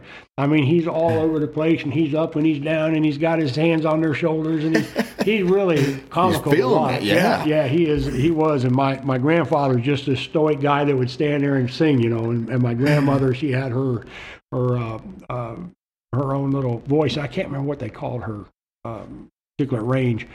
Just a good old country voice, Oh, yeah. right? And uh, so it was it was always fun to watch them. As a kid, and they're they're still my greatest influence. All I really care to sing is gospel music. Really? Yeah, that's it. I mean, I, I sing some, but uh, all I care about is gospel. Sometimes I'll get. Sometimes I'll be down in the bathroom. It's got the right acoustics, There you go. and I'll just go with a "How great thou art." You know what I mean? Yeah. That's one of my favorite ones over there. Is the "How great thou art," and uh, I always like it too. You got the older people, and especially from where we're from, you know, it's not washed in the blood of the lamb. Washed Oh my goodness! in my the blood of the lamb. My family picks at me about saying "wash." I, I am I saying it wrong? Wash. They, I, I guess it sounds funny to them. They always picking at me about saying washed or washed. I washed it. Yeah, we'll say, "Are you washed in the blood of the lamb?" You know, yeah. But this is beautiful, man. Yeah. It really is. Um, I'll make sure I covered it. Look on there. Talk about Okinawa a little bit. Yeah, let's do that. Uh, Okay, Okinawa. Okinawa, you know, during Japan. the during World War II, um, Okinawa was uh, one of the battles that the Marines are known for. Iwo Jima was probably the biggest battle that we're known for, but Guadalcanal and Okinawa, uh, you know, there were several battles where Marines made names for themselves. hmm Okinawa, if if you care to look it up any time in the future, I mean, there's like nothing left of that island. Same way with Iwo Jima, nothing left. They bombarded those places from from the ships with the big guns for days before they ever. How landed. big a how big a like island is that? Okinawa, if I remember or- right, it's like 70 miles long. Oh, okay. So it's So pretty a- good size. yeah, island. it's a- yeah, it's a yeah. good size island. The north end of the island is all jungle and elevated uh, environment. The south end is more flat and uh, uh, more modernized or uh, Oh, okay. yeah, metro areas down there. And uh, uh, you know, we spent we spent like six years total between Korea, me deploying to Korea from Okinawa, Japan. Uh, we spent about six years over there, and we really loved it. The family, I got to take the family with me. I didn't. The, the Marine Corps didn't pay me to take them. I just took them on my own. You know, Right. and, and my wife would live out in the village with the with the Japanese people or the Okinawan folks, and we just loved it. We What, really what where would you like live? I mean, like what what did your shelter look? Like? Well, stuff. you know, I'll tell you, this is interesting, and, and it just uh, I love hearing it. I'll tell you because I've also lived in Florida. I spent you know several years growing up in Florida. Well, hurricanes down there caused tremendous damage, mm-hmm. as we all know, right? I mean, things just get leveled. Oh out. man, yeah, The, the, between the wind. But here, and- so you go over to Japan, and all the houses over there on Okinawa, anyway, at the time, there probably were some lesser buildings, but most everything was poured cement. The walls were poured, the ceilings poured, everything. It's just a cement box. really Nothing happens. on windows. Oh yeah, windows. Windows. But all the windows have bars on them to stop things from flying through them and stuff. And nothing happens on that island. I'm telling you, we there was one uh, hurricane, typhoons as they're called over there. Ah. Same thing, spins different directions. but anyway, uh, that uh, typhoon had come onto the island, you know, so it's approaching, just like down in Florida. I mean, you get two or three, well, at least one whole day of strong winds. And I Now, mean, do y'all have news reporting? Like, is Oh yeah, okay. Yeah. So you get like a whole day of this strong wind that builds and builds and builds, and we're in like 140 mile an hour wind over there. And and what happened was it moved onto the island. The eye came over the island, then it backed off, and then it went again. So I mean, we had like three It whole really days, dumps a lot on there Oh once yeah, it was goes back out days and of comes back. extreme weather. Nothing happened. We never even lost TV over there. Really? They do everything out of cement, and you, you so you wonder, well, why can't we do that here in this country? Well, I, I don't know why we can't do it in this country. At least make shelter. You know, it's it's uh it's not as pretty, um, it's not as refined as what we do down there in Florida, but everybody gets wiped out every year down there. oh man, Nothing yeah. happens over in Okinawa, Japan. I mean, there is some damage, I guess, but you don't. It's it's so minor that. It Is just- a lot of those structures you think for tsunamis too? Yeah, they, uh, you know, I we did not experience anything like that, a tsunami over there. We lived 100 yards from the seawall as it was over there. They, they, the beaches are more like seawalls over there. Okay. Uh, we lived 100 yards from the seawall, and it was, we were close enough that when the storms were super bad on that side of the island, we would get spray from the ocean on our house. Really? Yeah. So, uh, but still, again, there's just nothing happens. I mean, now if, there, if a tsunami would have come, we might have been in a little trouble. Right. Yeah. There was a hill up there uh, on, on one of the marine bases just above our house. There was a hill, so that's where everybody would have been running. Had if a- something like Yeah. that would have came up. I never knew like the power of like a tsunami until we watched that movie. Oh, yeah. I know that sounds funny, but I mean, No, you don't really think about Right. like if you're getting washed and say it Yeah. pushing you through woods and all that, getting hit with the sticks. And, you bet. yeah, I mean, I got. I was involved in the uh, floods in '92. I think it was '92 over in Albany, Georgia. Uh, we were stationed over there at the time at the at the Marine Corps Logistics Base. I had a brother living out in town, um, and uh, it was kind of interesting because the they already knew, that, and, and this the weather that we were dealing with had gone way north of this area, but it was all coming down that Tennessee River uh, uh, locking and dam oh yeah, yeah. thing, right? So they knew days in advance that it was going to flood. They're telling you, folks, we got to let this water out because we got to let the it's got to go down to the Gulf. People just didn't listen. They didn't listen. You know, and, and even in, in one case, I had this this one fella told me it, it's it, the the flood stage was going to be 17 feet, right? He had marked up in his yard 17 feet, and I said, no, no, it's not coming up in your yard 17 feet. It's going 17 feet in the air. That's Yeah. how high this flood's going to be 17 feet. It's going to be over your house. Oh, no, no. People didn't believe it. Well, sure enough, the next morning, uh, several people had rented U Haul trucks and all that neat stuff. They had rented trucks, they had packed those trucks, and then they just sat there because they didn't believe it. The next morning, the trucks were underwater. Their, their houses were underwater. So it was it was really uh, eye opener to go through something like that too. And uh, uh, the one thing I always remember about that air, that flood, you know, we got out and we did some rescues and and uh, the Marines from the base there, we and we worked with the community. Most people on their roofs and stuff. I Oh, guess yeah, at that point, yeah. Yeah, so we got out and done that, and we also for the next uh, several months, if I remember correctly, we would go out and help folks. Like you got to strip everything out of your house after a flood. You can't even keep a porcelain sink. Really, Yeah, everything is because of all the dead and decay in the water. Nothing is salvageable. So everything's got to come out of those I houses. never thought about that. Yeah, how I about mean, I knew you would have like material damage, right. sheetrock, that kind of stuff. Well, Yeah, I never thought about like I, the- I can't even begin to describe to you what it looks like to go into a house that's been through a flood because of the because of the food and the and the mold in the middle. I mean, mold. This Oh wow, uh, but anyway, so you, you go through all that stuff. And the one thing I remember about that flood that I will never forget is ants, red ants, fire ants.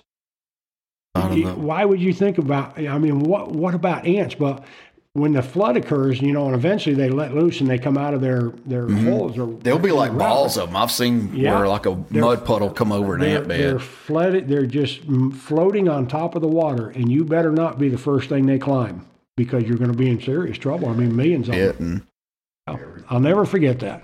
And you know, during those floods, dead dead uh, bodies were coming out of the ground and all kinds of stuff because the flood lasted for, gosh, it was over a week that the water the, we were underwater there. I've heard of uh, people down in Louisiana like burying their dog, and then just because of the the ground's got so much moisture and stuff in it, and so wet Yeah. that the dog would actually be on top of the ground a couple of days later. You know, I've heard that before. And um, working down, I worked down around like Ocean Springs and Gulfport, and Mm-hmm. all the way into New Orleans. Talking about like the hurricane stuff with the you know the rise of the water. You know, they actually have a lot of the um, overpasses and stuff on the actual pillars. I guess Yeah, that you know they got the red line painted to where the Where water level was. isn't that amazing? Wow, I It's, mean, it's like you can't hardly believe it, huh? no, uh, uh Yeah, and, and one of the another thing that stuck in our minds uh, from that Albany uh, event, and it's kind of funny. We ended up talking, you know, we're talking about typhoons and hurricanes. We ended up with this thing, but uh, one of the other things that you, you just don't forget was the height of the water on the trees. Wherever the water was up on the trees, it was Yeah. it stayed brown for like two or three years afterward. Four years, Really? I don't know. Yeah, it was, it was like a dead tree from here, but but everything above was still green just from the water being so contaminated. just from the water being so nasty and contaminated. Well, you got to think too. I guess like the gas stations and that kind of stuff. I mean, if water comes up over them, then the fuel's right. got to go. Yeah. Also, I never thought about that. Yeah, that's That's interesting. Yeah, you know, it's it's uh, you know, it's- it's just events that we participated in or were caught up in because of all the travels. And it's uh, it's a good life. I mean, 20 years in the Marine Corps, uh, traveled around, uh, got to see a lot of places. Pretty interesting life. What's some of the um, most unique kind of food and stuff you ate? Like, like Oh. whenever you were in Japan. I mean, like what, or even how do you communicate with like Like children. really? Yeah, seriously, like children. You know, you you you want to communicate with the Japanese, and like I said, we lived out in town. We didn't live on base. You know, we Right. we weren't surrounded by Americans, so we lived out in town, and we needed to communicate with our neighbors and stuff. We found them to be super super friendly and super gracious folks, and uh, we, you know, we would communicate with just one or two or three words or a lot of hand gestures and stuff like that. So, you know, we, we managed to get through that, and we still have today. My wife went back with me to Okinawa about, I think it was about four years ago. We went, and we actually went out in town and we found these Jap, uh, the Japanese or the Okinawan folks that we had befriended before, you know, and we just had a good time. We were still, here we are 35 years later, and we're still talking with our hands and, and using one letter, you know, conversations stuff, or one word conversations. That's neat though. I mean, you you, It you is. really, but you were very good neighbor, and they were very good neighbors. Yeah. Even though you might not have understood each other That's completely. right. Yep. I mean, you were. They you were- always included us, you know, like whenever they did their little uh, uh, Okinawan type ceremonies around the neighborhood, and they do that kind of stuff over Yeah. there.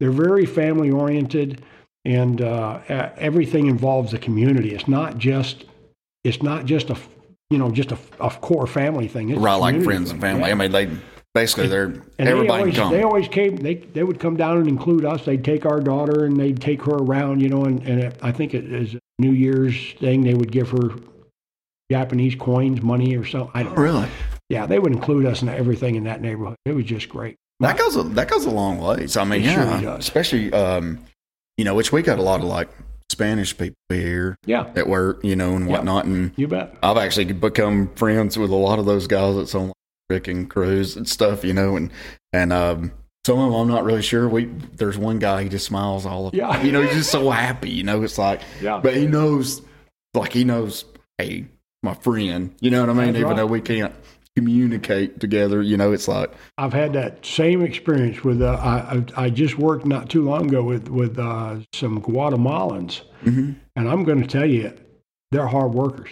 oh yeah, they All are. they care about is working, and always have a smile on their face. It's like kicking an ant pile. I'm telling you, when it when it's time to go to work, they're working. Oh yeah, these these Mexicans and stuff that do this block and brick and all that, Yeah, they work from daylight to dark. you bet. I mean, and you can pull up to a job site or mm-hmm. something, or even when they was doing our house, you can pull up.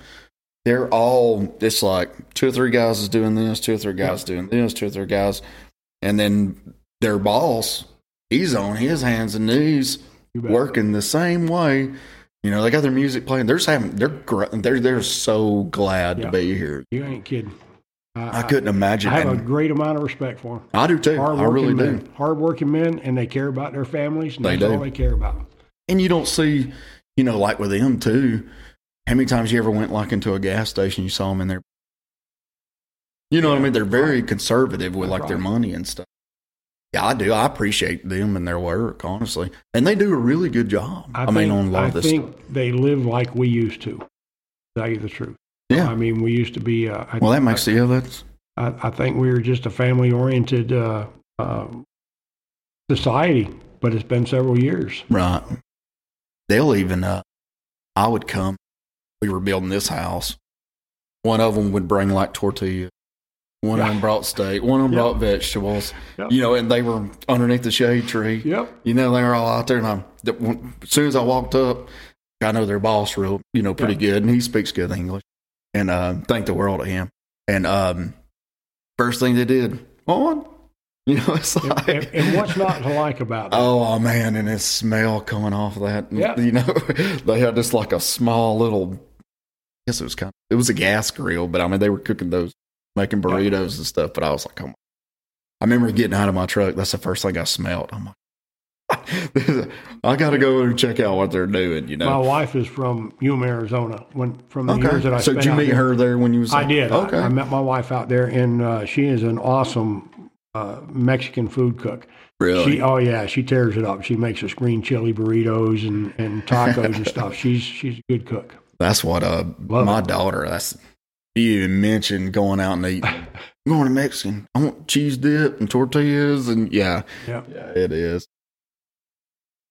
Well, man, I have enjoyed it, brother. Um, Yeah. Let's make sure we went over everything though. Gosh, This has been a good. Oh, You know what we didn't been- talk about? Let me talk about this Let's for go just for a it. second. Let's, Let's talk about it. bicycle racing. Yes, yes, yes, I yes. still you're right. race bicycles. I'm 65, and uh, I'm I'm I'm blessed in a way because I've got a I've got a Marine Corps brother, and and believe me, when, when we're brothers just as much Yeah. as any blood brother.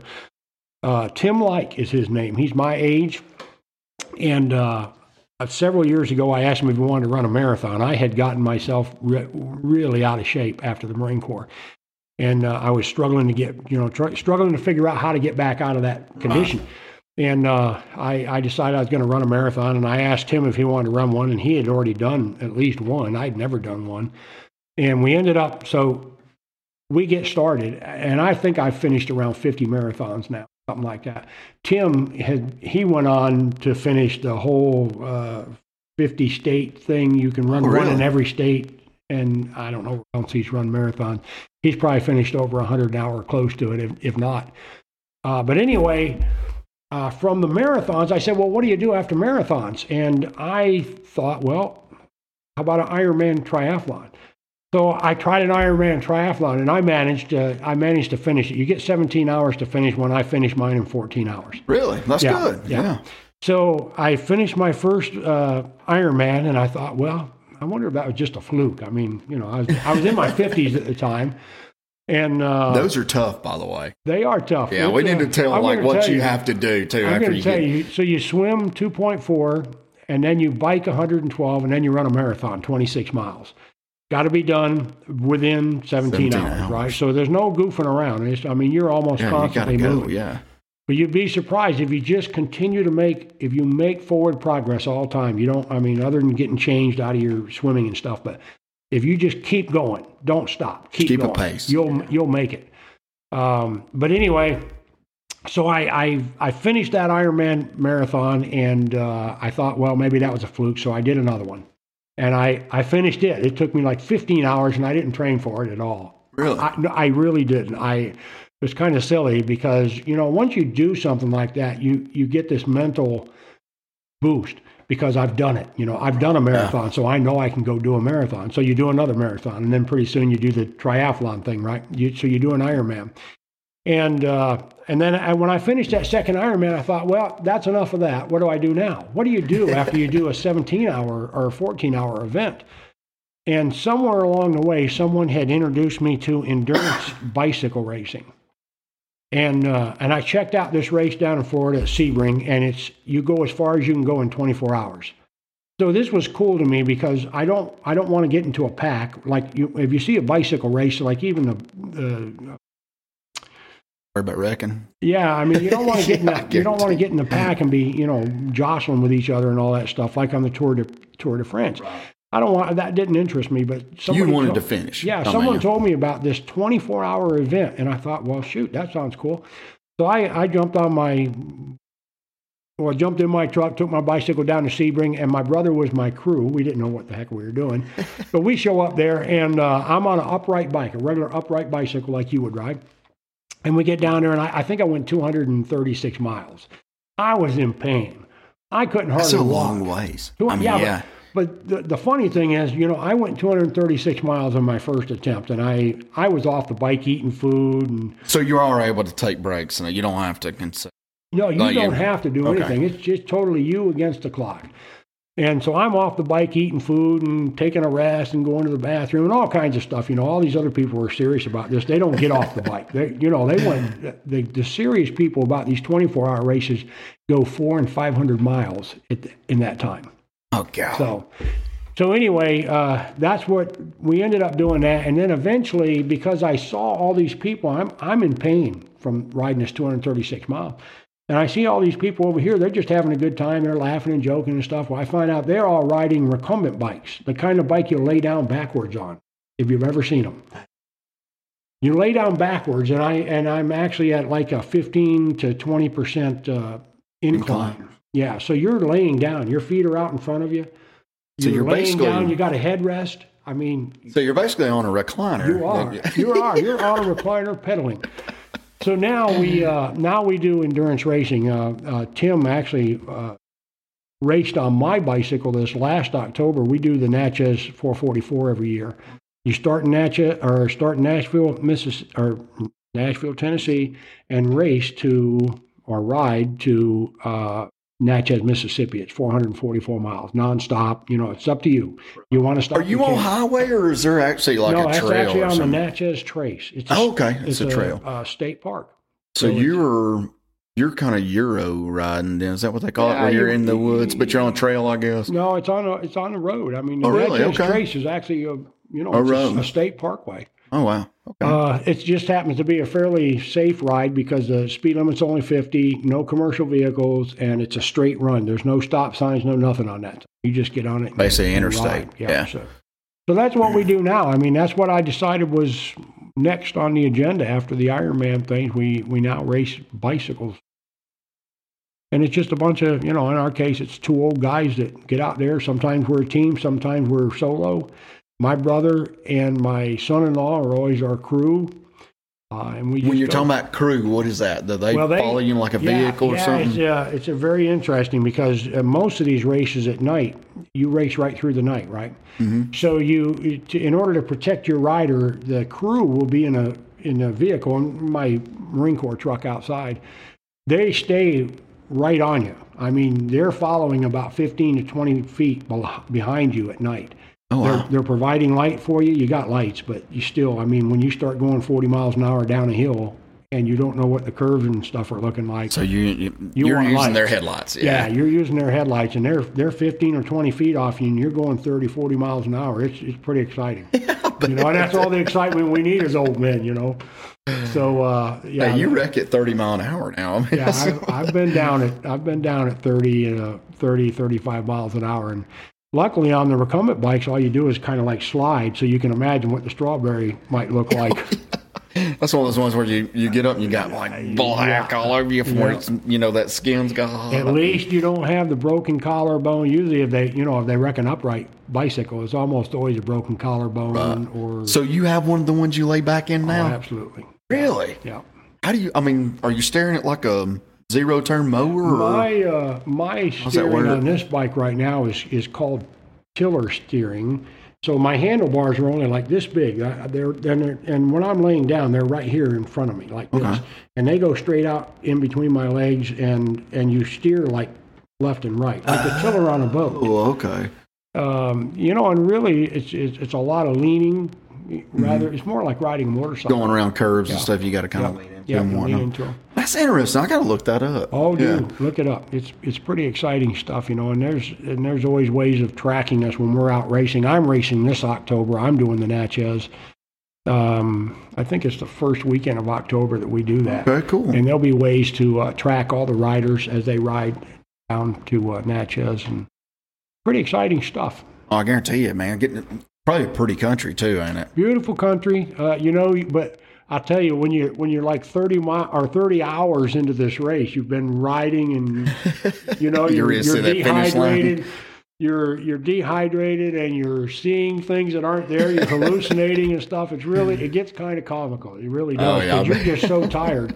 And your crew they don't get to sleep either you know like if you only got two people it's really not it's it's it's feasible but it's not safe for one guy to be sleeping because you need to have both eyes on that rider because they're so close to you Wow. so it's uh it's really a it's an endurance test for everybody that's involved in this So when do you do you like?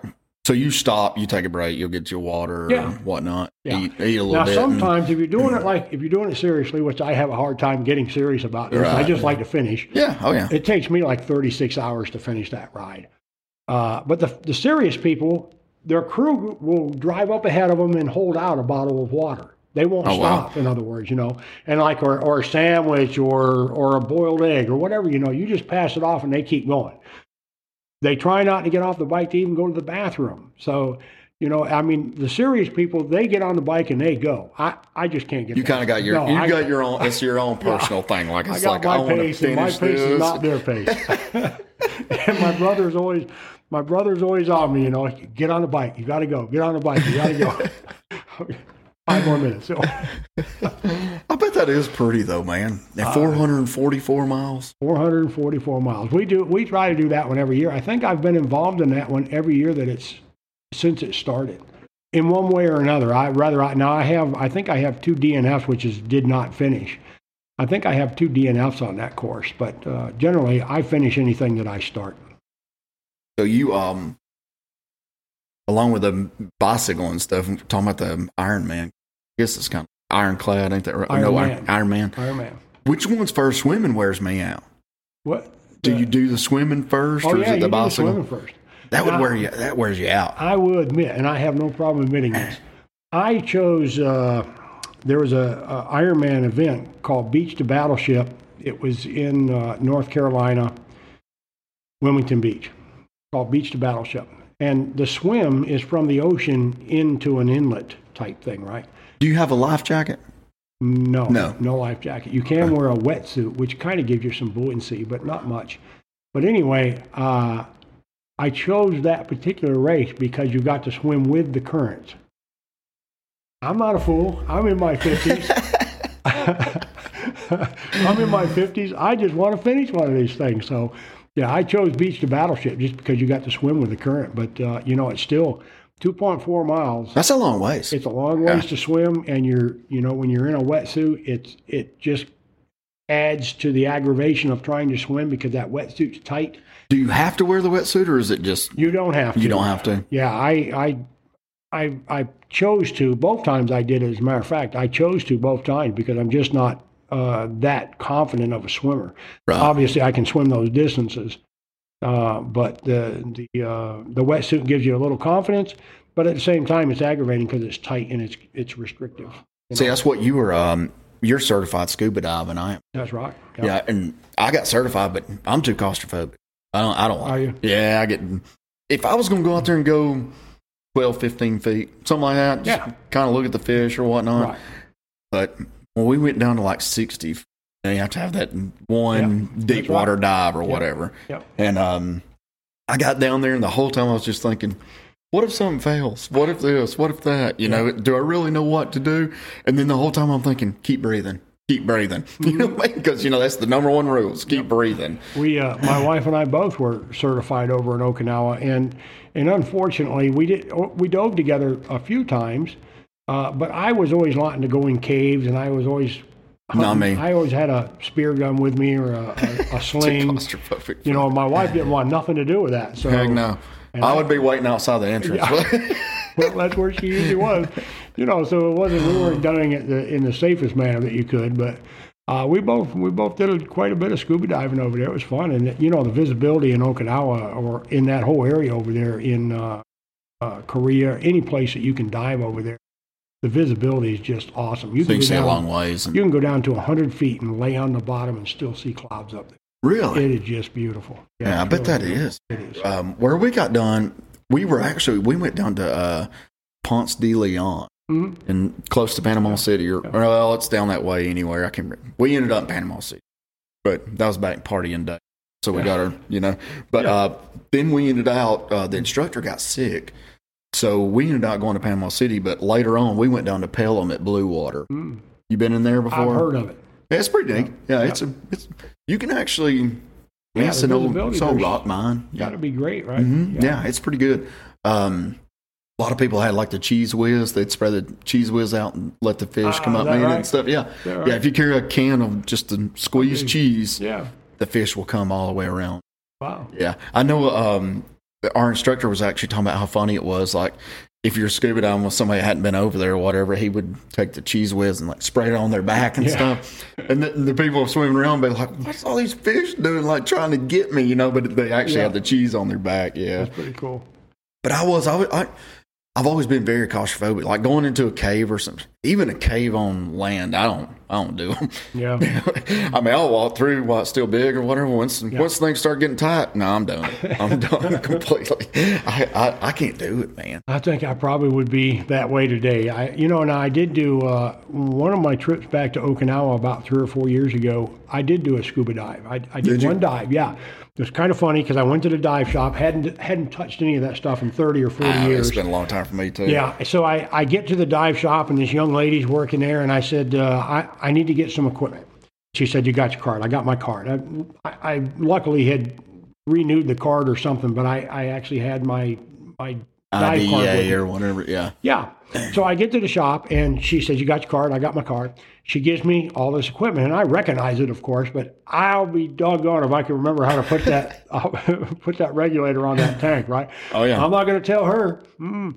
No, I'm not going to tell her, but you know, Stand I, on the bank and make sure Yeah. everything's kind of working somewhat.